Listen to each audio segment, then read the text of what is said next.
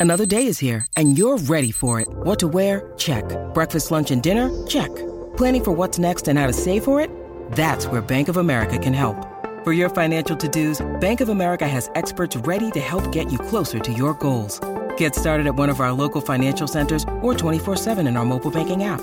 Find a location near you at bankofamerica.com slash talk to us. What would you like the power to do? Mobile banking requires downloading the app and is only available for select devices. Message and data rates may apply. Bank of America and a member FDIC.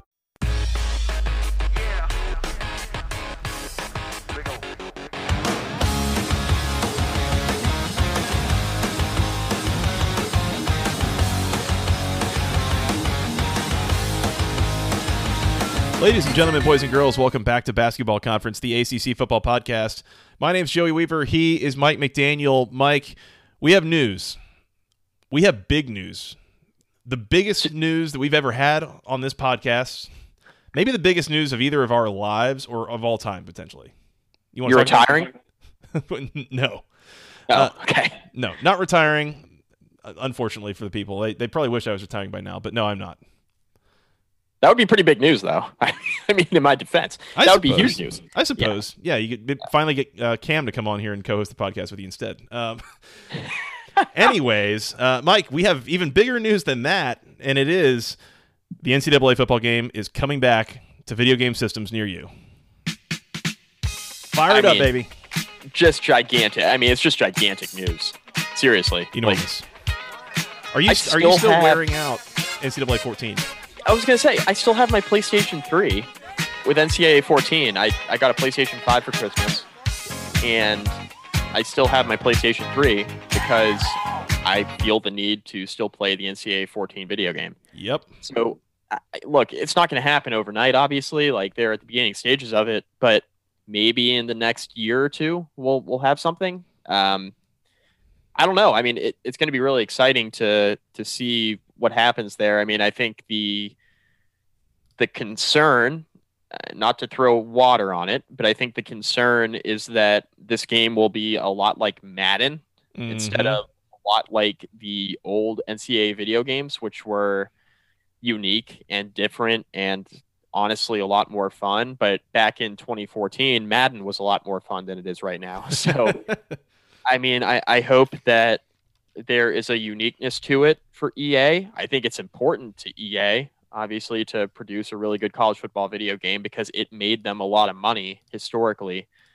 And, you know, they had to stop making it for circumstances kind of beyond their control, quite honestly, um, which is unfortunate for them. Yeah. So, I mean, it's a big deal. I'll obviously be purchasing it as soon as it comes out. I'll be playing an absurd amount of hours on it and with it. The podcast will undoubtedly be harmed by this mm-hmm. development, or it might not be. Maybe we'll have an idea of how to incorporate the video game into this podcast a little bit. Who knows? I mean, we, are going to have a little while before any of that's determined, but I'm really excited about it. Get a little listener league going, maybe. I don't know. Who's to say? Uh, who's to say? Oh, look at that. We already came up with an idea. Joey didn't run that by me beforehand. Would you look at that?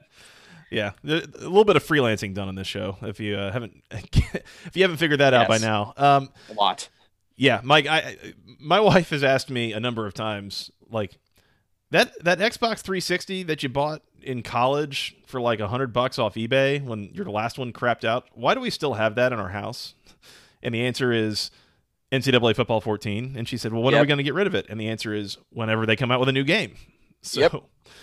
So one day soon, that Xbox will be able to rest easy somewhere, um, as we will be playing on next gen systems. Um, so that's that's kind of cool. And as you said, Take I mean, it out faster. Yeah, yeah.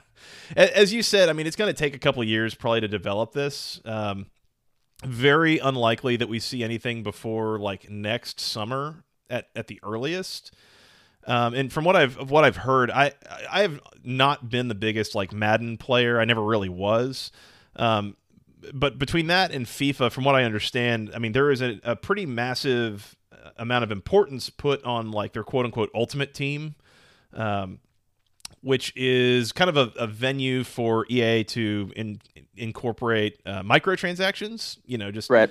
pay two dollars for this player, one dollar for that player. You know, one dollar for this uniform set, whatever. Which that that's the kind of stuff that I'd really like to not see in Yeah. NCAA football, the video game. Yep. Don't make it a giant corporate conglomerate transaction based video game. That Right. would suck. Yep.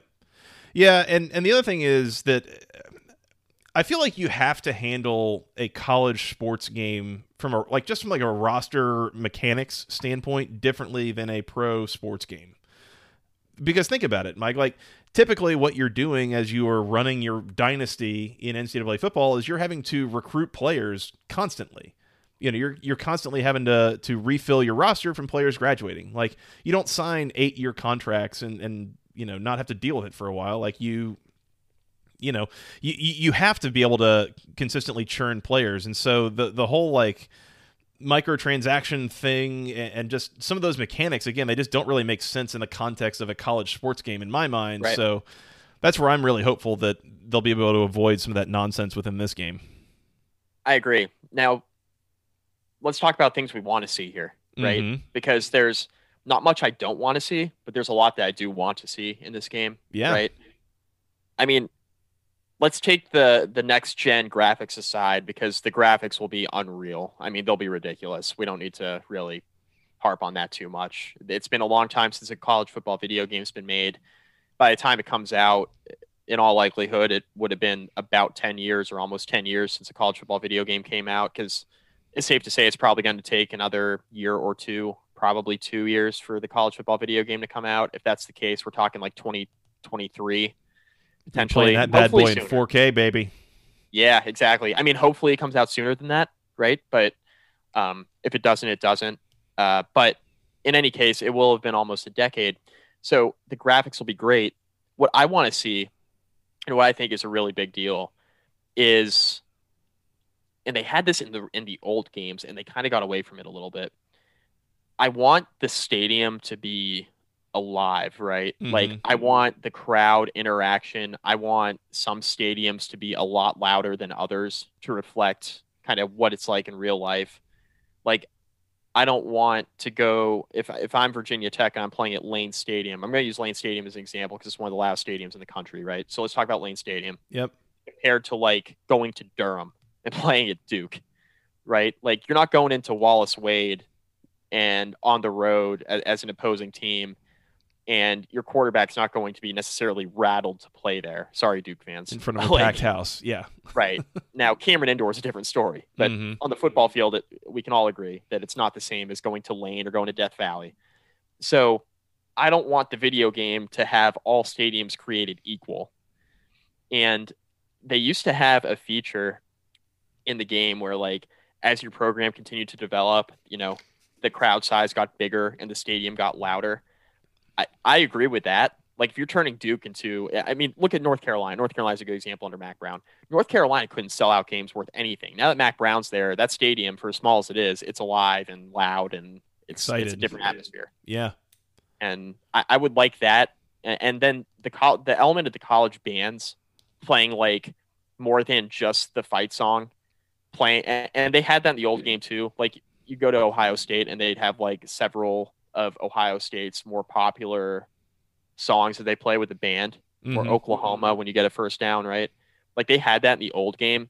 I want more of that. Yep. That's a lot of detail. I understand that's a big undertaking and you got to negotiate that with schools and stuff like that. I want to see it. It's got to be as realistic as possible from that regard where you're going into a college football stadium and you know what you're getting from from the home crowd and the home band and that sort of thing. Like It's all I think about- you absolutely need that. it's all about pageantry, right? Like, and that's part of what a lot of people really love about college football is all the uniqueness. Like every team has their own thing. It's a, it's a lot in the same way as like you know the EPL is, right? Where Right. each team has their own songs and their own traditions and, and things that go back. You know, it- it's the difference between that and versus the NFL, which is a lot more corporate and lacking in a lot of those types of traditions and, and those types of things. So yeah, I mean, as much of that as you can incorporate as possible would be Right. fantastic.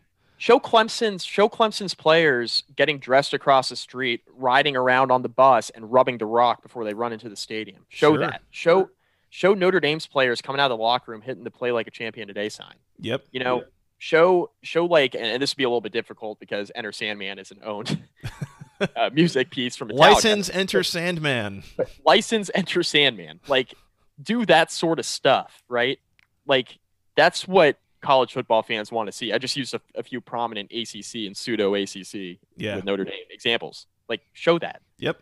I, and, and honestly, it's kind of funny because you mentioned all the stadium stuff and, and you know the liveliness of that, and it kind of got me thinking what would be really cool. And I, I don't know if this is something you can incorporate in the first edition of the game when it comes back, but maybe something to shoot for over time is like one of the things that's really changed in college football over the last decade is the degree to which it is this arms race, right? Like of Right. doing different locker room upgrades and stadium upgrades and you know cool uniforms and TV deals and all this stuff. Like if there was like a a be the AD mode, you Yeah. know, where eh, you know you, you weren't really playing the games, but you you know it was kind of like a a be the GM mode almost. But Yep. you could do stadium upgrades. You would hire and fire coaches. You would you know there was some some element of fundraising, like Yep. like I don't know that I would necessarily kill a whole bunch of hours doing that at any given time, but Right. at least conceptually it seems cool to me. I don't know. Uh, yeah, I mean, treat it like a business because it is a business, whether people want to admit or not. And that's a big element of this too, Joey. Like the name, image, likeness stuff that's probably going to be passed in the next couple of years. That's going to be a big part of this too. Yep. Um, now, I don't know how much of it is really going to impact the overall development of the game. I think they're going to be able to do a lot of that without name, image, likeness passed. Um, because from what I understand, they have a number of they, they have over 100 schools i guess with you know using a group licensing comp excuse me apparel company that they were able to strike a deal with now there are some prominent teams who aren't part of that group licensing deal but I know they mentioned Georgia as one. right but you know they're all going to be in the game Right. this is going to become really important for college football. I think. I, I Mhm. just every school, every Power Five and Group of Five school, the entire FBS will be in this will be in this video game. Like Yeah. they're not going to let the, those hoops not be jumped through. They'll figure it out. Alex Kirshner made a great point, I thought, of you cannot find a school out there whose coach is going to want any part of answering the question, hey, coach, if I come to your school, that school's not in the video game, but if I go to this other school, it is. Like, just at that basic, simple level, like, this is a little bit of a marketing tool. And Yep. it's one of those things where necessarily, like, being in the game might not necessarily help you. Not being in the game very much can and will hurt you, kind of thing. Right. So it's, it's, it's kind of like what I talked about years ago with Georgia Tech and Russell Athletic. It's like having Nike, Adidas, or Under Armour doesn't really help you. Having Russell Athletic does hurt you. Yes. you know, right. so keep it keep that in mind that way. Um, the other thing I thought would be kind of cool is you know kind of revamping the way that recruiting is done. Um, you know, you could go really far and and just get completely wild and out with it with. You know, yeah, let me commit recruiting violations and you know just test my luck there and yeah. and all that. You know, but That even would be awesome. yeah, but even just the idea of like, hey, kid A, kid A is committed to school B, and I want to keep keep recruiting him and try to flip him or something like that. You know, that- having that kind of mechanic or element in the game would be kind of cool. I think. Um, Verbal versus signed. You know, like mhm. make a big deal like as they as they used to when it was just like the early February signing day. It's a little bit different now with early signing day, but I remember like watching ESPNU like back in the day when there was only one signing day and Mhm. how big of a deal that was, right? They would go through all these schools and all these recruits. Like make it almost like you do in like the NBA games, like NBA draft day or like the NFL draft in Madden, like make signing day a huge deal. Make both signing days a big deal. Yeah. Right. Like your ability to bring players in and addressing like bring in elements and I don't know how feasible this is because I don't know how much of the ins and outs of it are, you know, owned by 2K. But I know for like the NBA 2K games, like you address the media, you talk to the media, like have an element of that with this game with like your coaches or you know your athletic director if you have to hire or fire a coach like there's so much you can put into it Yep. from like that's that's unique to college football that wasn't in the old games because you just couldn't do that and now with like the next gen technology it's so easy to do that stuff now Right. um re- relatively speaking i know it's difficult but relatively speaking it's it's easier now than it was 10 years ago to do that sort of thing oh, for sure, for sure. The other thing from a gameplay mechanics standpoint that that would probably need to be included is the RPO. I mean, that's something that's Oh, yeah. really hit it big since that since the last version of the game came out. yeah You know, as as much as I can destroy computer defenses at this point with the read option, like every which way, right I could really, really destroy them with the RPO. That would be a lot Yeah. of fun. And they incorporated it in Madden too, which you know if you're seeing it at that level, like you play with the Chiefs because the Chiefs do a lot of that with Mahomes. Mhm. Like you can incorporate that into the college game, so I think that'll definitely be in there. Um, Yep. Make oh, this is another thing. This is like a pet peeve of mine for the old game. Like they would have just the same three penalties called all the time. hmm This is kind of a more granular level of detail, but like have other penalties called rather than just like clipping, holding, because they wouldn't even call it blocking the back. They'd call it clipping, Yeah. clipping, holding, and encroachment.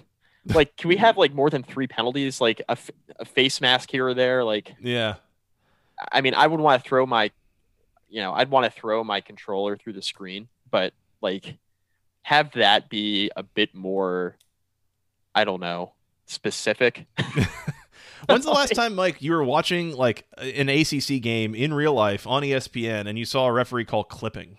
Right. Like, yeah, but the video game, the last time I saw it was on the video game. Like, they Yeah. don't do that. in real- Like, they're calling it a block in the back. They're not calling it clipping. Like, make it more realistic, please. Yeah, chop blocks and not illegal Um, right. block below the waist or, or whatever, you know, Right. all sorts of things.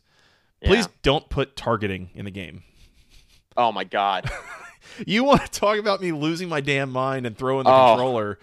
Or, Throw a couple of my do it. defensive players out of the game. because, or For- do it. yeah, video game targeting. Yeah, I don't know.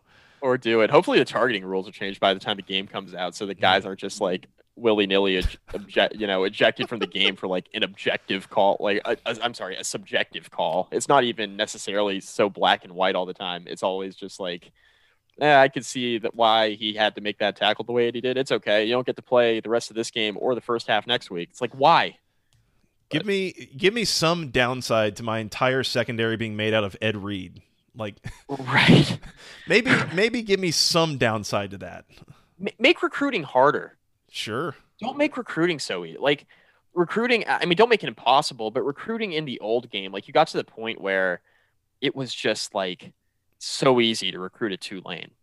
And Mhm. maybe like bake it into what you were saying with like kind of like the GM level stuff, like with the AD, like having to upgrade facilities and stuff like that. Like have that directly impact your recruiting, right? So like Mhm. your recruiting might not be so good right now. It's only so impacted by how well you do on the field. Like if I go 11 and 1 at Tulane, um, you're obviously going to get a better caliber of player, but it's not just going to be that. It's going to be your facilities. It's going to be your stadium upgrades. It's going to be like maybe you mix it in and intertwine it somehow. But like I remember like in the old games, you would be playing with a small group of five school, Texas State, um, North Texas, whatever. Like you'd be playing with a small school, and New like within three years, you have it turned around. Then you have like a top five recruiting class at like Syracuse. It's like that's never going to happen Yeah. with, with the current state. Now, directly tie it to improving the facilities and stuff like that, and then it would be more realistic. Like if Syracuse ever got like an incredible stadium and like unreal facilities, like maybe their football program would be better, right? Like Mhm. tie it to that somehow. I don't know. Yeah. Yeah, the only thing that's that, that I've noticed in that game is so for instance, like I've won 11 of the last 12 national titles with Georgia Tech, of course, but like right. The a, as you go, it's like, well, this conference has won all those national titles, so now like, you know, a rising tide lifts all boats and all of a sudden more and more ACC teams are getting ranked. Like so there, there's that element to it which is kind of Yeah. interesting, but Right. but yeah, um, yeah, a lot of cool things I think we could uh, incorporate into that game. If uh, if anybody's listening to this and wants our input, you know, I'd be more than happy to uh, go sit in your office for a week and help design the thing out. But Oh my god, I have so many ideas. I don't have, I don't know the first thing about video game development or anything like that, but I could give you ideas. yeah, I give you ideas all day on this. yeah, I know effectively nothing. The, the one thing that is going to be interesting to watch, Mike, and, and you mentioned and kind of alluded to this, is the name, image, and likeness aspect. Mhm. And I mean, that was kind of the downfall of the game several years ago, right? Was it, it, became that whole uh, oh, what was it was the O'Bannon, the, the O'Bannon lawsuit. Yeah. Um, you know, using those likenesses and and getting dangerously close to kind of mimicking exactly what you know those players looked like, and should the players be getting a cut and all this stuff. Um, and and I don't know. I I figure there's a, a pretty well defined line there of you know how much how much you can kind of you know mock that likeness without really getting yourself in danger. Like if I just have a whole bunch of players that are randomly generated appearance and numbers and all that stuff, but the skill set kind of matches yep. what they have, like, is that good enough? You know, I don't know. But but by the time the game's coming out, also there's probably this element of you know players have the ability to use and monetize their name, image, and likeness, and right for most of them, and by most of them I mean like 98% of them, I would imagine that they're more than happy giving away their name, image, and likeness to this game for a copy of the game. Right. Like they just want a copy of the game to be able to play as themselves and as their team and, and win national titles in the same way that you and I do. Right. And they would accept a copy of the game as compensation, you know, but maybe, you know, you got cover athlete or you've got others that, that are going to make, you know, a few hundred, few thousand, tens of thousands of dollars off of it, but right. those have got to be few and far between, probably the exceptions and that's been the heart of the issue with name image likeness all along is that you're going to have a handful of players that are really really good at what they do getting an impro- proportionate amount of money right? Like yeah. trevor lawrence or justin fields or uh, devonta smith or mac jones. Like you're going to have like the star power receiving all sorts of money you know for their name image and likeness. Whereas you're not necessarily going to have that for a three star on Virginia Tech's roster or you know a two star at Duke. So how do you right. account for that? That that's one of the many issues with with it and why it's been so hard to kind of come to a agreement with. But you know, there's going to be uh, there's going to be some movement on that soon. I think. Yeah, yeah, and and it's it's a the enabling of these athletes to you know use their name, image, and likeness and, and monetize that, but.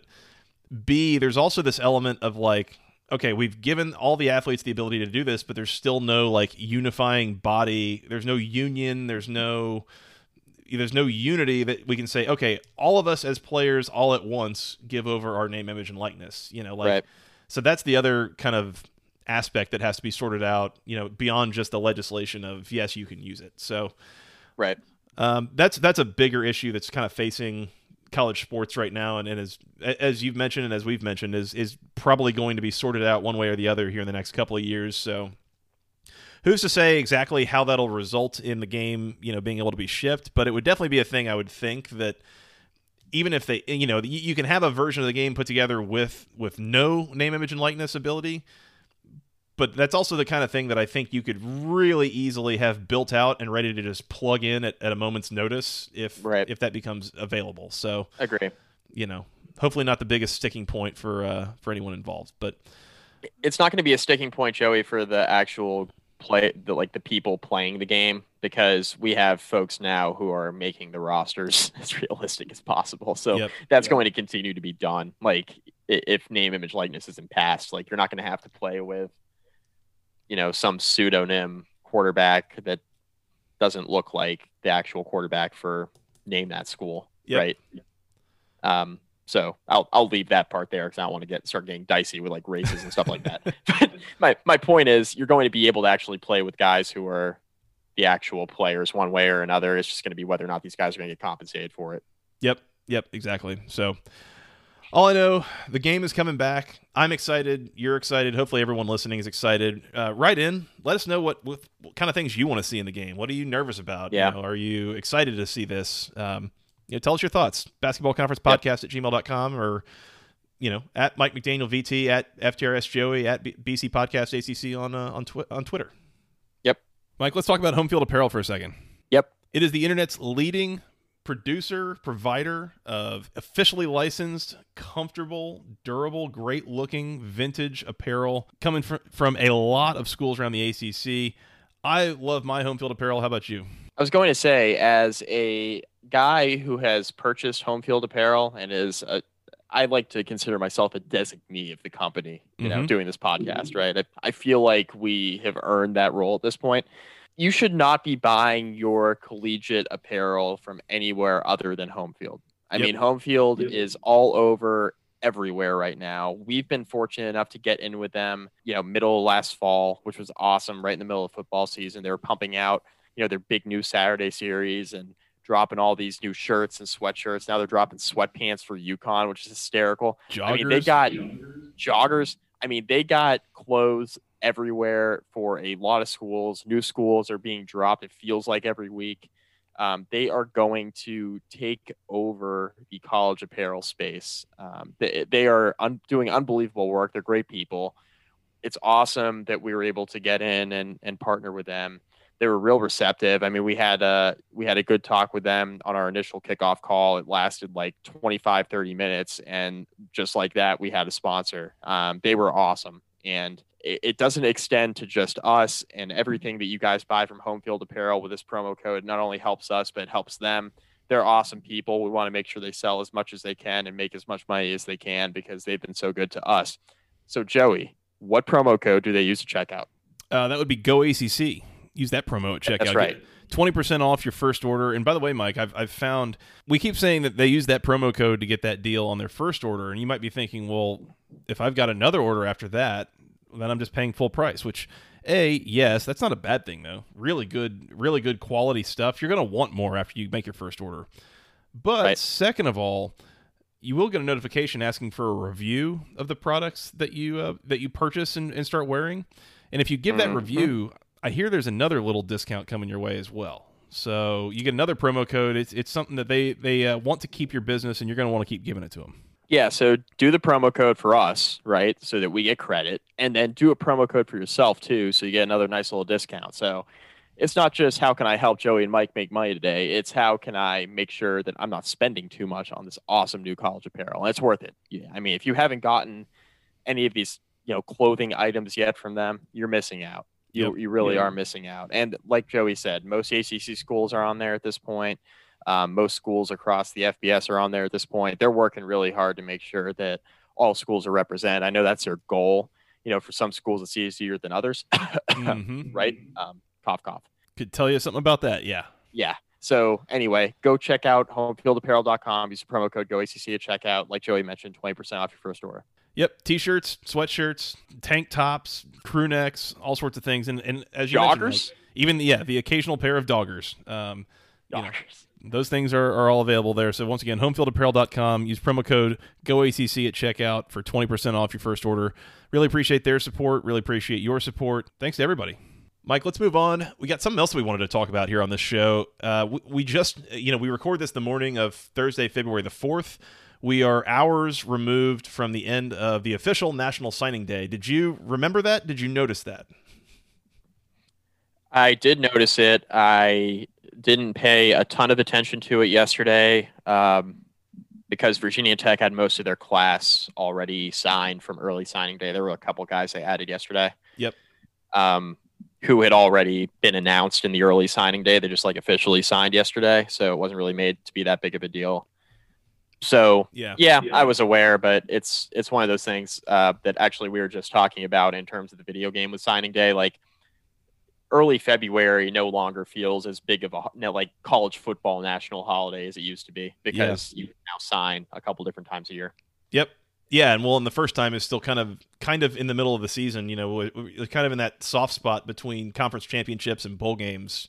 Yep. Where it's it kind of gets caught up a little bit, but yeah, like same way. I mean, Georgia Tech uh, didn't sign anybody yesterday. I think everybody was already signed back in December and and all that. So um, definitely not the uh, the luster in February that uh, that we used to have, but if, if nothing else, you know, most everybody that's going to sign is now signed, and so now is a good time, Mike. I think to sit back and kind of talk about recruiting within the ACC to the degree that we can. We, we will give this disclaimer to start out. You and I do not follow recruiting at a national level like almost at all. Um, Right. s- certainly not at a very detailed, granular level. Like we can't really speak to individual players and these guys. You know, this guy does this, that guy is good at that. Like I, I, I can't do that. I don't think you can either. Nope, I'm not Bud Elliott. Not gonna pretend to be. Yeah.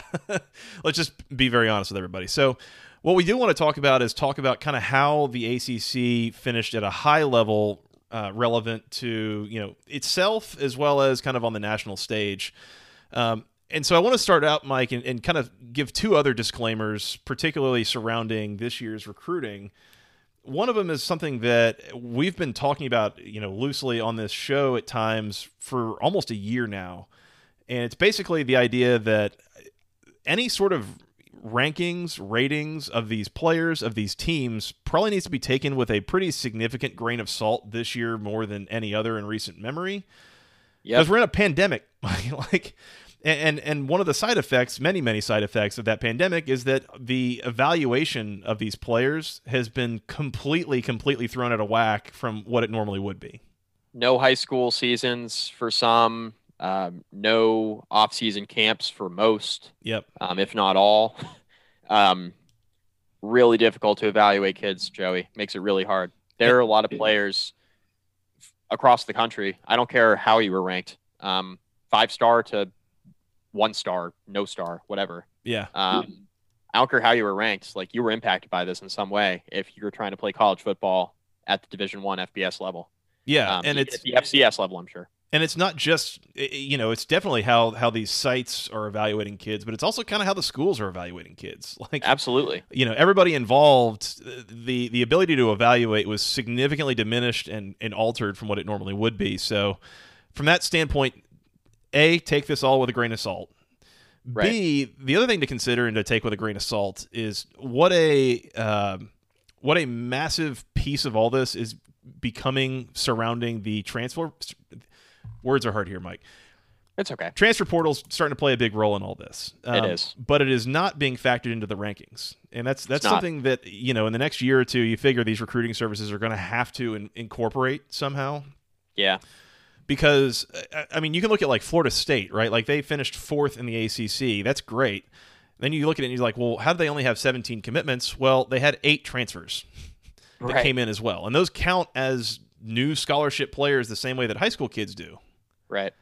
So, so that's not really accounted for in these rankings, and that's that's got to be considered. So, a couple of big disclaimers, you know, before we get into this, and I, I don't want to hit on any you know players at a, at a granular level, but um, let's kind of go through this a little bit and talk about how this all went. You know, obviously number one in the ACC, and I believe number four nationally, number five nationally, the Clemson Tigers, of course.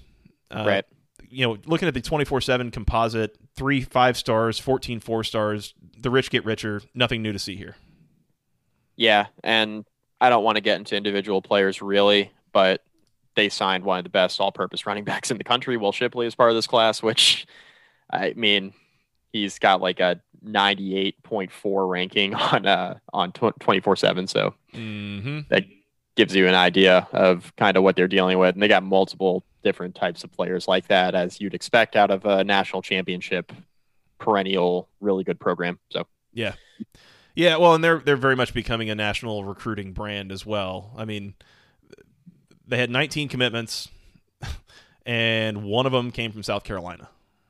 yeah and se- 17 of those 19 were four stars or higher Right. so Right. So ridiculous yeah, that's that's kind of what Clemson is at this point. I don't see anybody catching them for a good while. right Uh, number two, Miami came in at number 12 nationally. So a good year for Manny Diaz and their crew. Had a, a pair of five star kids that were both top 15 nationally, I believe, uh, from South Florida. They were able to keep those guys home. Uh, really strong recruiting class here yet again from Miami. Like talent continues to not be an issue for that team.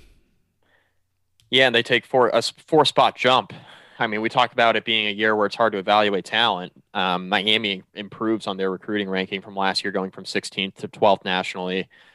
Uh, recruiting's never been a problem for the Hurricanes. Mhm. Uh, it won't be as long as Manny Diaz is there. That's not his problem. We've never accused him of not being able to recruit. We know he can do that. He proved it as an assistant. He's going to recruit well. Miami's an easy school to recruit to because of where they're located and the facilities they have and the brand itself. It's a very easy brand to recruit to. It's never been Miami's problem. Yeah. Well, it's interesting too, looking at at where these kids came from. Right, like 21 commitments, eight of them, 18 of them from Florida, and Right. not not just from Florida, but I'll go go down here: uh, Miami, Fort Lauderdale, Miami, Fort Lauderdale, Miami, Miami, Miami, Hollywood, which is also in that South Florida area, Right. Melbourne, Miami, Pompano Beach. Like, they didn't even go very far out of their own backyard to get most of these guys. Which A lot is- of talent. yeah, and this is kind of what we say about Miami: is like this talent is right there in your backyard, like it's there for the taking. Easy to recruit, not only because of location, because the state is so rich with talent for high school football. Yep, absolutely. Number three, the North Carolina Tar Heels, uh, coming in at number 14 nationally. Hmm. Interesting. Interesting, I'll say. I About 20 I'm not a spots higher. tinfoil than- hat guy. Yeah, about but- about 20 spots higher than Larry Fedora ever had him, for what that's worth. Yeah, Mack Brown definitely makes that difference. He's such a good recruiter, Mike. He's such He a good is. recruiter. He is. He did win a national championship at Texas, so that has to that has to be why they're where they are. Um, Yeah. because I, school facilities and stuff like that never have anything to do with it. I don't know. I'm just not trying to throw shade. Really good recruiting class, but also trying to throw a little shade. Yeah. Uh, 19 commitments, 14 of them from North Carolina. So That's plenty, good. Plenty of talent to be had there in that state. Yeah, that's that's uh, a recipe for success. Winning your state. Wish I could say the same about my alum, my uh, my school at which I'm an alum. Whatever. Talking's hard. Florida State at number four, number 22 nationally. This is a really strong first recruiting class for Mike Norvell and that, and that squad. They needed that. Yeah. Um, don't recruit like you're at Memphis when you're at Florida State, Mm-hmm. and we'll circle back to that in a moment. Yeah. uh, and as mentioned, they also had eight transfers coming into the program from various locations. Um, let me pull up. They were coming from places like multiple from South Carolina. You got them from UCF, Auburn, you know, Georgia, several different places. So um, hopefully a, an infusion of talent there that I don't know that necessar- they necessarily need, but again, they do need a bit of a cultural reset, as, we, as we've talked about. So Yeah, um, this good on big for State. culture, big for culture, Joey. And the other thing too is they haven't been recruiting at a level like Miami. Now they haven't been recruiting extremely poorly, but they haven't just been consistently like a top ten or fifteen recruiting class since Jimbo Fisher left. It's been a little bit more of a roller coaster. Mhm. Again, haven't recruited poorly, but they have not recruited up to Florida State standards historically. So Yeah. this is a step in a much better direction for Mike Norvell. Really good first recruiting class. And like you mentioned, 17 commits and eight transfers. That's a way to quickly reset the culture of the program. You're not only getting your guys in the door as freshmen, but you're getting your guys in the door as transfers as well with veteran experience. That can only help. Right. Yep. So hopefully that is able to uh, help right the ship a little bit with Florida State. Number five, I found this interesting. The Pittsburgh Panthers and 26th nationally. This is one of their best recruiting classes under Pat Narduzzi. Uh, really strong class and, and kind of came from all over. Six six of the 23 from Pennsylvania, but four from Florida, four from Virginia, three from Michigan. Uh, so several uh, several different areas that they were able to get some get some returns from here. Yeah. And does this have any impact on the Pat Narduzzi timeline if he continues to recruit at a better than anticipated level? Because it took him a while to get to this point. Now, if he continues to do it, do they adjust the timeline on him from a win loss standpoint? I know his buyout is pretty big. It's a similar issue at Pitt as it is to Virginia Tech, except I'd argue that Pittsburgh hasn't necessarily uh, finished below standard to the degree that Virginia Tech has. So it's a little bit different, but it's also the same with the buyout of Narduzzi. I'm curious to see now if he kind of continues to get this thing rolling from recruiting standpoint, if you're willing to give him a little bit more time. And maybe that's a question for Jim Hammett, who covers recruiting and covers Pitt, and knows a lot more about the ins and outs of the program than we do. Yeah. I mean, I'm going back, Mike, and again, 26th nationally. That's that's better than Pitt has had in maybe ever in the Narduzzi era. Um, I mean, last year it was 45, 55, 48, 37, 30 back in 2016. Yep. So, you know, I guess it's partially a question for me of is this, you know, the new norm to bastardize that phrase or is it, you know, a, a, a bit of a blip on the radar, a flash in the pan kind of situation? Is this the ceiling? Right. Yeah. Um, they did get this this defensive tackle from Pittsburgh. You know, so from right down the street, some kid named Elliot Donald. I don't Hmm. know if that, uh, you know, he seems like he could be a pretty good prospect. You know, he's a mid four star guy, and uh, I don't know. Do you know anything about a kid named Donald from Pittsburgh? Uh, yeah, I mean, his brother Aaron Donald is one of the richest men in the NFL. That Maybe- seems like valuable knowledge. yeah, that seems like a relative, like a brother. Is that his brother? I would assume it's his brother, not like a brother. cousin or something like that. I, th- I think it's his younger brother, but if I'm wrong, I'm wrong. Let's see. If I die, I die. uh, I just pulled up Aaron Donald's Wikipedia page and went to uh, the, the personal life section. The first thing on here Donald's older brother, Archie Jr., had a less successful football career. That could be said about pretty much anybody in the family. I would Yeah. say a lot of people have had a less successful football career. um, yeah. It doesn't actually Anyway. mention Elliot on there, so they might be like cousins or something like that. They Yeah. might not, not actually be related, but Yeah. anyways, uh, good on Pittsburgh, fifth in the ACC. That's a, uh strong finish there in top thirty nationally. Yeah. Uh, Hobie Webster, let us know, man. Yeah, hit us up. Hobie tweets at us a lot, and he's a Pittsburgh guy, Yeah, I believe. So great class for Pittsburgh. Yeah. Uh, Virginia, sixth in the ACC, 31 overall. That's also a really strong finish for the uh, the Hoos there in Charlottesville and Bronco Mendenhall in that group. Uh, did a good amount of work in Virginia, nine of their 24, but then you know five from Georgia, three from Tennessee. Um, so kind of got around a little bit there. A um, couple of, of real good linemen in this class that are uh, hopefully going to anchor that. It's proof of concept with Mendenhall and his staff that they can, in fact, recruit the East Coast well, which was the question when he was hired, whether or not he could do that successfully. He can. So Mm-hmm. good class. Yep. Adding a trio of transfers as well from Harvard, Oklahoma State, and Louisville. Not a bad mix. It's an interesting mix, that's for sure. It is. Number seven, NC State, the Wolfpack, 34th nationally. Also a pretty good finish for them, uh, better than I think they have in recent years. So shout out to Dave Doeren and that staff. A trio of four-star kids, two of them from North Carolina, so that's good. You know, 11 other 20 came from North Carolina, so good that they're still getting theirs in state, even while North Carolina is, uh, you know, cleaning cleaning up a little bit, you might say. Right. Um, so good on the uh, Wolfpack here. Can they can they keep this moving forward with a better than anticipated pandemic season? That's kind of what I'm looking for now. Not as much of this class, but now moving forward, can you continue to build, maybe break into the top 30 and and be a program that starts making some headway in the Atlantic Division? It's hard. Clemson's at the top. They're really hard to catch. In all likelihood, you won't catch them, Mhm. but you can still put together a competitive roster and be a really good program. So Yeah. It's a good question and uh, one that you know we'll go ahead and spoil this a little bit. We're gonna have a uh, a, a new guest, uh, not a new guest. We're gonna have a guest on here in the next uh, couple days. Here, Stephen Muma, our NC State guy. We're gonna talk about that and this season and a lot of other things. Um, NC State in a really interesting place as a program right now that, that we probably need to be addressing kind of what comes next for them. Um, so we're, we're going to talk to him. So keep it tuned here to listen for more on that. he's always entertaining. Oh yeah, entertaining, knowledgeable. He's he's a great guy to have on. So Yep. uh, we're going to talk to him shortly. Keep it tuned. Uh, number eight in the conference, the Boston College Eagles and Jeff Hafley's first full class, 36th nationally.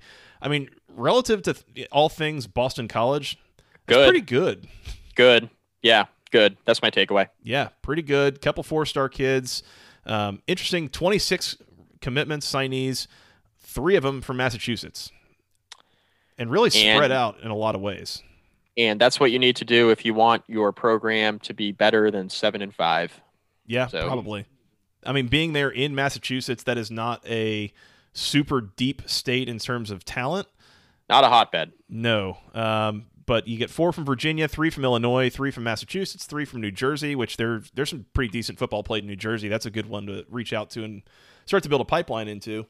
Uh, Right. Two from Alabama, two from Georgia, two from Maryland, two from Ohio, two from Tex- Texas, um, even one from California. So, yeah, spread a spread a pretty wide net recruiting if you're from Boston College Yep. four transfers as well joining that program. Uh, number nine in the ACC, the Louisville Cardinals, uh, 38th nationally.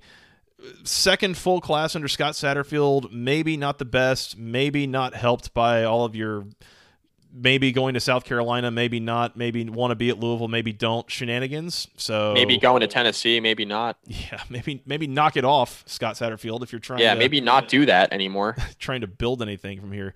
The thing that caught my eye, Mike, and I, I could not believe this when I saw it, and I feel Tell like about the recruiting class. there's got to be some sort of like IMG Academy like nonsense here in the numbers that are that are kind of making this kind of skewing this a little bit.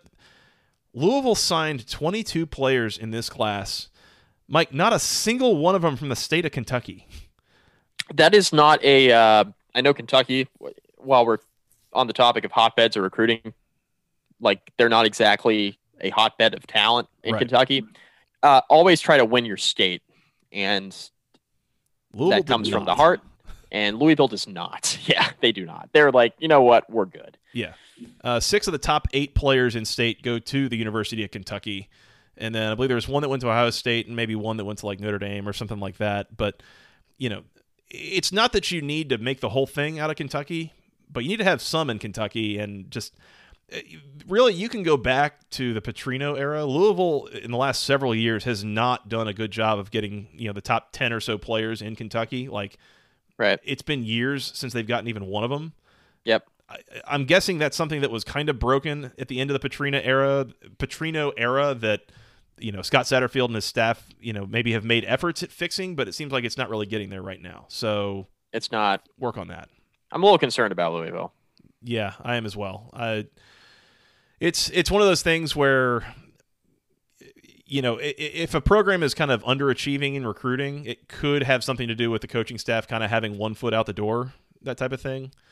And I mean that's just another s- symptom of kind of what we saw here a month or more ago from Satterfield yeah. and that staff. So yeah, maybe maybe some cause for concern here over the next couple years. I can't wait to talk to Ethan Moore.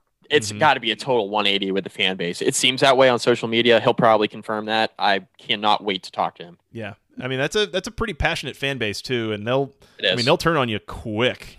Yep. So yeah, careful, Scott. Tenth in the ACC, Mike, and 45th nationally. Your Virginia Tech Hokies, and that's a that's a recovery from last year. Yeah, it is. Uh, better than 76th or wherever they were at a year ago. Um, let me pull it up. I can tell you right now. They were 76th last year. And I believe dead last in the ACC. Yeah, dead last. So it's better than that, but um, we'll have to kind of see where they're at a year or two from now. Um, 10th in the ACC isn't where this program should be. Definitely they signed, I believe you said eight from the state of Virginia um, that you mentioned when we were kind of running through this off the top. Yep. That is uh, an improvement. It is not the standard. They need to do better in the state of Virginia, which is a really good football state. They've had some success around Virginia, right? They've had success in like neighboring states like Tennessee. Uh, they've actually signed some pretty good players out of Tennessee in the last couple classes. And North Carolina, they've had a lot of success in North Carolina, but that has been uh, gone really since Mack Brown got there. So, you know, try to recruit your state well and make that a priority and mend those relationships. Because if you don't do that, I don't think this is going to get any better from a recruiting standpoint for Virginia Tech. This has really only gotten better because, in my opinion, they signed more guys. And it wasn't necessarily because they just did a hell of a lot better job with the staff this year. Now they they made some changes. They made some um, hires on the staff targeted more for recruiting in that angle. I anticipate that it will get a little bit better, but that's only if the play on the field improves because a lot of people are looking this looking at this like a lame duck situation for Justin Fuente. So, yep. yeah, and that was what I was going to say was, uh, I mean, those hires help if they have time to help. Right. Exactly. Yep. So and and and yes, like they signed eight from Virginia. The highest rated player in the state was the 16th best player in the state. Yep. I mean, the 15 above them signed with Clemson, Ohio State, Oklahoma, Virginia, Tennessee, Ohio State, Pittsburgh, Oklahoma, Virginia, Florida State, Pittsburgh, Coastal Carolina, Pittsburgh, Toledo, and Virginia. Like, yep. So not only are you you losing some of those in-state recruiting battles, like sure you're losing a couple of them to the superpowers of the sport, but you're also you're a you're losing him to Virginia, and b you're losing him to other other ACC teams. Like that's Can't not happen. uh, yeah, just when you're losing these battles to teams in the coastal specifically, I mean, forget about just the broad ACC for a minute, just in the coastal specifically, that's when you have a real problem. And you want to talk about beating North Carolina and getting back to being consistent there, mm-hmm. um, start taking some of their recruits. Like, yeah. Re- recruiting Virginia is important. Recruiting North Carolina, a neighboring state, also pretty important. And Tech was doing a really good job of that in the first two years of Justin Fuente, and they really haven't had that success since then other than like signing Jack Hollifield in this class because he's the brother of Dax, like you don't you don't really have much to show for it in neighboring states. So, you know, a, a couple guys from Tennessee, a few guys from North Carolina, but make sure you're getting the Virginia guys. I'm not talking about the five stars like TreVeyon Henderson who just went to Ohio State. I'm talking like high threes and low to mid fours that like Virginia Tech yeah. that have grown up like rooting for Virginia Tech when they were good. Like, go get those guys. Mm-hmm. Yep. Yeah, that I mean that's that's the clear thing that has to be fixed with Virginia Tech's recruiting. Like that, Virginia, I mean it's not it's not Texas, it's not Florida, like it's not the most talented state in the country, but it's I mean it's probably borderline top 10. Like Yeah, There's- it's top ten, I think. there's good high school football played there. Like there's talent to be had, and that's what Virginia Tech of old was built on. Like Yeah, I, I don't really see another way that you can rely, you know reliably, consistently build a Virginia Tech program without recruiting Virginia very well. So, agree. I agree. So there's that. Uh, number 11 in the ACC and 47th nationally, my Georgia Tech Yellow Jackets. You might be looking at that and saying, Geoff Collins thought you were a recruiter, thought you were a promoter. What the hell's going on? Uh, this is where the numbers game comes into play. Georgia Tech, with only 16 signees in this class out of high school, they had eight transfers coming in from mostly from Power Five programs, which is good. Right. Uh, from Texas and Alabama and Northwestern, Maryland, uh, Mississippi State, South Carolina, all that. And then, oh, by the way, Keion White out of Old Dominion. And you're like, oh, they're getting a defensive end out of Old Dominion. Yeah, well, he had like 16 sacks last year. So Yeah, really good player. pass rushing monster. Um, Yeah. And then if you look at the average star rating, uh, I mean, they would be like sixth in the ACC from just an average quality standpoint. So Right. I don't think cause for concern here. However, I also don't know that the recruiting uh, spoils, you know, the, the recruiting improvement has been as drastic as maybe some were hoping it would be with this new staff and this new coaching Right. staff. Um, and that's where the the whole on the field product thing has to has to take a step forward and improve if you're going to be seeing those sorts of improvements. Yeah, I forgot to mention this with Virginia Tech, but it ties into this Geoff Collins discussion too. So, like with Florida State, we said, "Hey, Mike Norvell, don't recruit like you were at Memphis." Mhm. Hey, Justin Fuente, don't recruit like you were at Memphis. Hey, Scott Satterfield, don't recruit like you were at App. Uh, Geoff Collins, don't recruit like you were at Temple. right, Like recruit for the job you're in. Don't don't go based off of success that you had when you were at these Group of Five schools when you couldn't get anybody else. Like you are recruiting, and and I think it's the case for really all of these guys I just mentioned. Bronco Mendenhall, BYU is a little bit different because they're a pretty good football program, but like I think it's the case with a lot of these schools right now, except for Norvell, who I think exceeded expectations with his recruiting class, in my opinion, just having it be his first full year and what he inherited. hmm Um, these guys were all good recruiters when they were at the group of five level. Um, that same standard, good at the group of five, is not good at the power five at any of these schools I just mentioned. Not at Georgia Tech, Virginia Tech, certainly not at Florida State, not at Louisville. Like you've got to recruit better, recruit Mhm. for the job you're in. So that's like just advice I have for for you know the, the handful of schools. Georgia Tech's not immune, like you mentioned. Like I think this is a good class. It's a fine class, right, to, to build off of. hmm I think fan base, like you mentioned for Georgia Tech, was anticipating that it would the results would come, I guess, a little bit quicker, both on the field and off. I know on the field you got you know revamping an offense and all that, but some like the head scratching, like weird losses, where you know you're hoping year two you don't have any of those, um, and certainly don't want any going now into year three. But I think from a recruiting standpoint, a lot of fans were expecting a bit more early on. I, I think you got to stay patient here for another year or two and kind of see where it goes. It's inexcusable for Virginia Tech. It's not inexcusable necessarily for Georgia Tech, given where they're at compared to, you know, Fuente going to year six versus Geoff Collins going to year three. Uh, Much different. And same with Satterfield at Louisville, by the way, going into year three. So Yeah. different stages. Yeah, and it's it's I mean to have this whole COVID year going into year 2, I mean, it it disrupted all the offseason play, you know, the, the practice and, and preparation you're able to do. It disrupts the amount of, you know, visits. Like basically nobody's been able to take visits to campus in 10, 11 months, you know. So Right.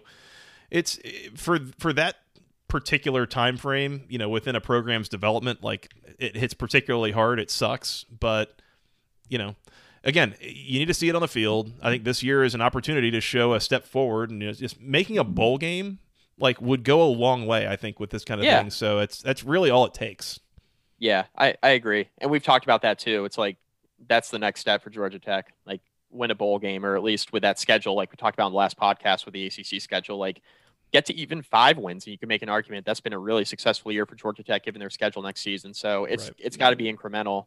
Joey, the question I have for you now with these final three schools here, Mm-hmm. we got Syracuse at 12, Duke at 13, and Wake at 14. mm-hmm. And I'm going off script a little bit here, but I think we can kind of group the three of these together.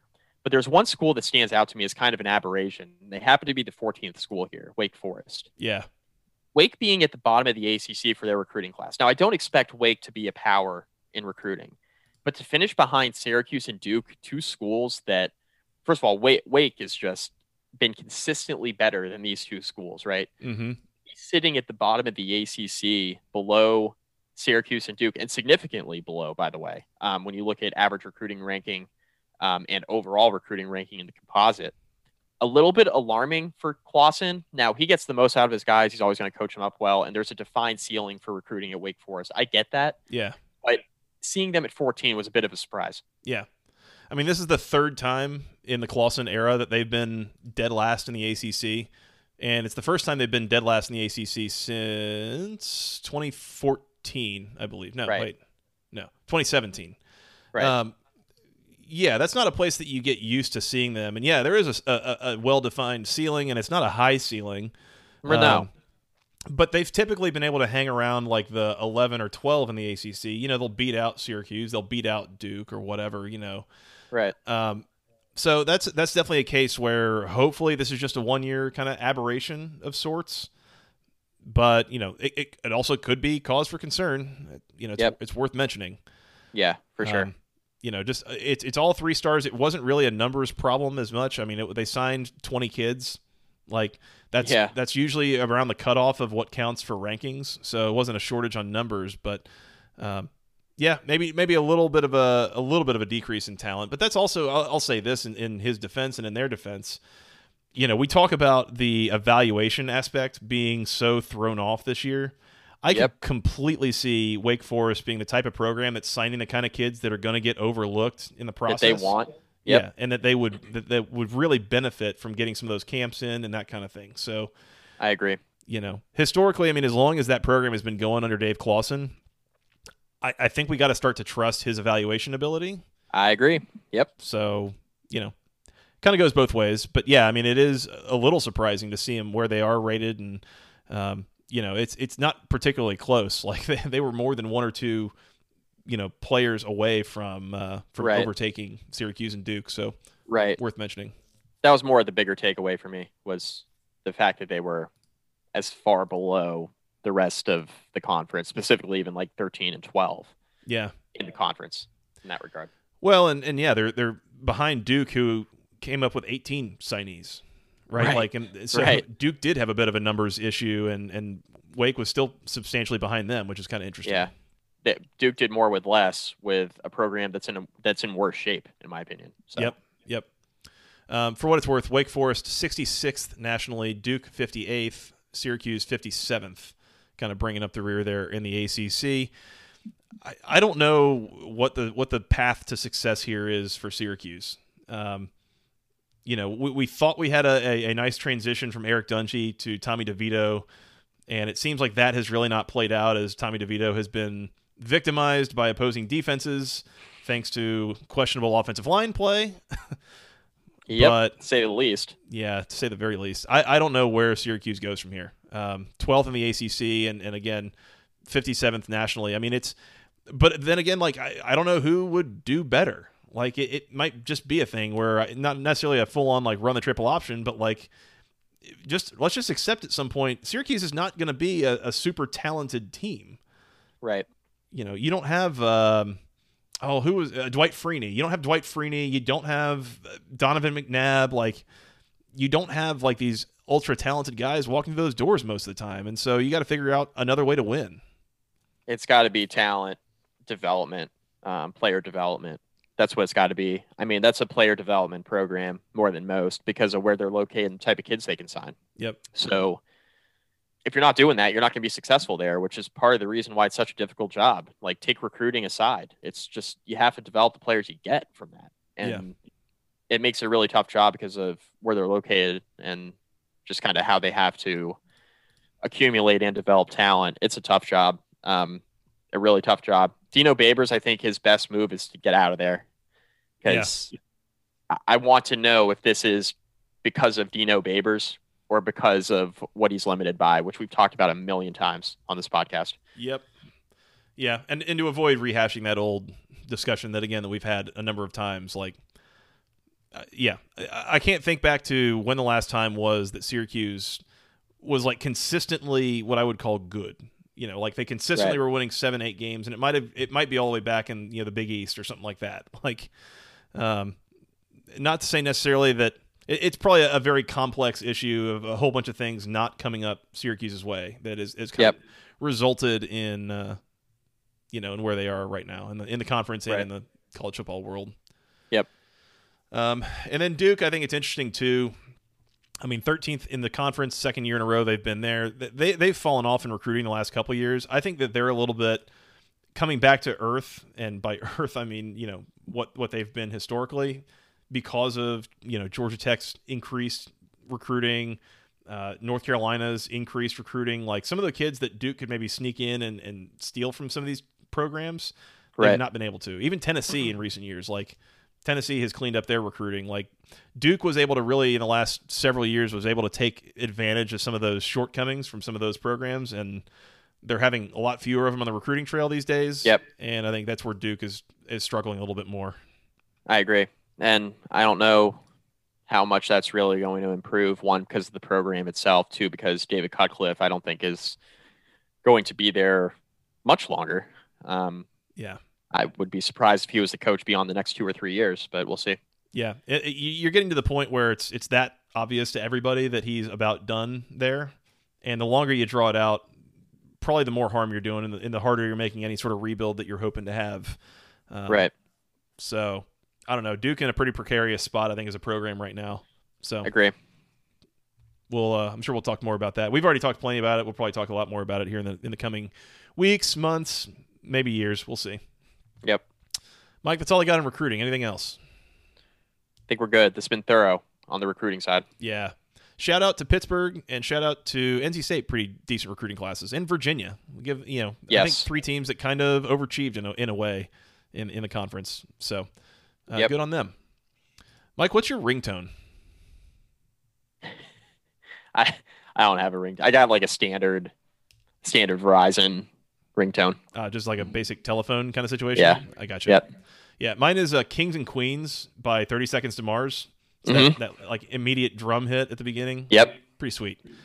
Um, and the reason I ask you that is we got a question in from Keith Derrick asking, "Are you a true college football fan if you don't have a ringtone or fight song of your chosen school on your phone?"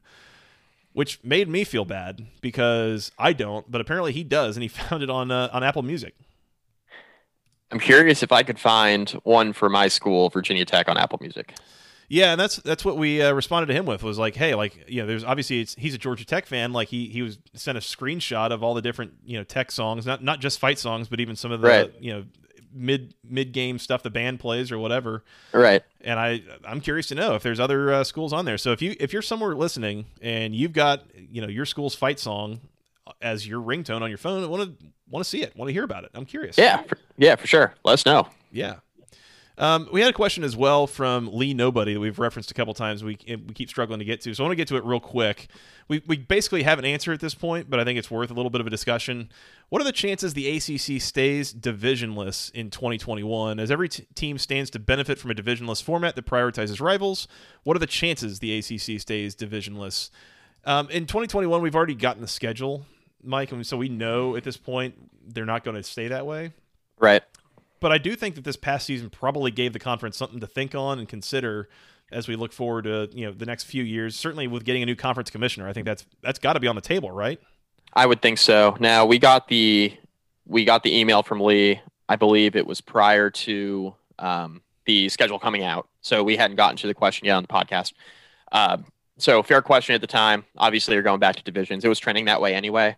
I think the the more interesting topic is does it stay that way? I think the answer is yes, it does stay that way. Now, what I think will happen potentially down the line is there will be changes to the conference schedule. Um, I personally think that having a permanent crossover game harms certain teams in the conference, like Georgia Tech having to play Clemson every year, Mm-hmm. having to play Georgia every year out of conference. You have two losses before you even kick off, and then Some years you get Notre Dame. and some years you get Notre Dame, and then that's three, like next year, for example, and then that's three losses. So it's really tough to recruit to that where you know you're going to be up against it to even make a bowl game with three losses, two to three losses a year already on the schedule before you even kick the ball off to start the year. So, uh, you know, people are going to say, okay, Georgia Tech just acquire more talent. I mean, yeah, but yes, just get good. Well, I mean, Clemson's elite. How long do they? I mean, Jesus.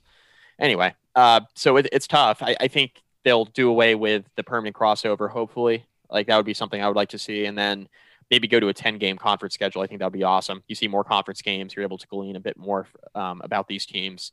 You don't necessarily see the same four or five teams every year. You know, you'll see some out, uh, some from the other side of the conference, other division, which is nice and adds for more dynamic matchups as other schools continue to improve. So I think that's that's the change that'll be made. As far as I'm aware, you know, I, I don't think the divisions are going to go away anytime soon, but I think that would be a needed improvement that I think would help enhance the conference a lot. Yeah. Yeah, I, I agree with that completely. And, and, Lee is the one that, that sent in here maybe a month or more ago um, a, a, couple of different Reddit posts that he had put together where he was outlining the potential for um, a, a, divisionless schedule in a 14 team, 15 team, or a 16 team ACC. Um, and I I lied on a previous podcast saying we were going to tweet those links out. We never did. That was my that's on me. I, that's my fault. Uh, we will tweet them out here. They're really great to look at. Um, some really cool options that you could put together. That yeah, you get some more rotation. You get road trips to all the different stadiums. I mean, you you can do a lot more and make it a lot more fair. And right. Are there going to be years where Georgia Tech has to play Clemson and Notre Dame and Georgia? Sure. But it's just it's not that that's not going to be every year. Like it's not going to be every year. There's yeah. some years you don't play Clemson. There's some years you don't play Notre Dame. Like that's yeah. fine. It's so you know you can kind of deal with that. But um, but yeah, there, there's some really great proposals, a lot of really interesting things I think to consider, and uh, you know we could sit here and talk about like in college football. Well, there's these contracts with TV networks and and other you know out of conference games you've already got scheduled 25 years in advance and whatever. Like, yep. There's nothing that says they can't do this. Like it, other than just themselves, like the ACC is the one that's kind of dictated this that we want to have this division structure you can do that tomorrow if you wanted to. Like, there's nothing yeah. in the contract saying that Georgia Tech has to play Pittsburgh every year. Like, right, you know, right. So, there's nothing holding them back other than just I don't know inertia and, and whatever. So maybe with Jim Phillips, we'll uh, we'll see a little bit of a difference here in the next couple of years. Yeah, no, I agree, and I think that it needs to be one of the several things that uh, he's going to have to look at um, as he kind of steps into his new role. Yeah. So Yep. Mike, last mailbag question that we had uh, also came from Keith Derrick, and I think we just want to put a pin in this because I think we could probably parlay this into like almost a full episode here in the next month or two. Sure. Of basically, his question is, you know, where do you see the ACC in five years? That would be the 2025-2026 season. Is Clemson oh, yeah. still the big bully on top? You know, has UNC gotten themselves torpedoed with recruiting violations? Uh, is has FSU finally gotten it together? Has you know is Georgia Tech still with Geoff Collins or have they moved on? Is Virginia Tech still with Fuente or have they moved on? You know right. what is Duke, Syracuse? Like are they still in the same place or or what? You know so there is a lot to digest there, and I and I apologize, Keith. You sent this like hours before the national title game started, so it's been almost a month now. Um, but that is a good a good discussion. I think we should have probably over a full episode, Mike.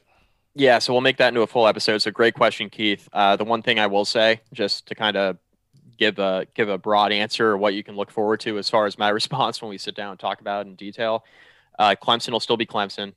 Dabo's not going anywhere anytime soon. Mm-hmm. So Clemson will be Clemson. I think the schools, in my opinion, there are a handful that I think that I believe will be the most likely challengers to Clemson as we sit here right now Miami, Florida State, and potentially North Carolina, depending on how long Mack Brown stays there. Those are my three. Yeah, and that was where my mind went was will Mack Brown still be at North Carolina in five years? Right. So that's a big if, and I don't know who they would hire to replace him.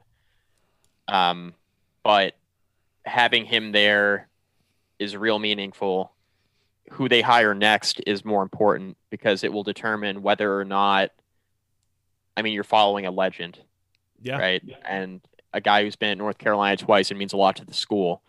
You need to make sure you nail that hire. Some schools have after a legendary coach leaves, and some schools haven't. It's a really important hire. The next one, so that will determine where North Carolina is five years from now. Yep. ten years from now.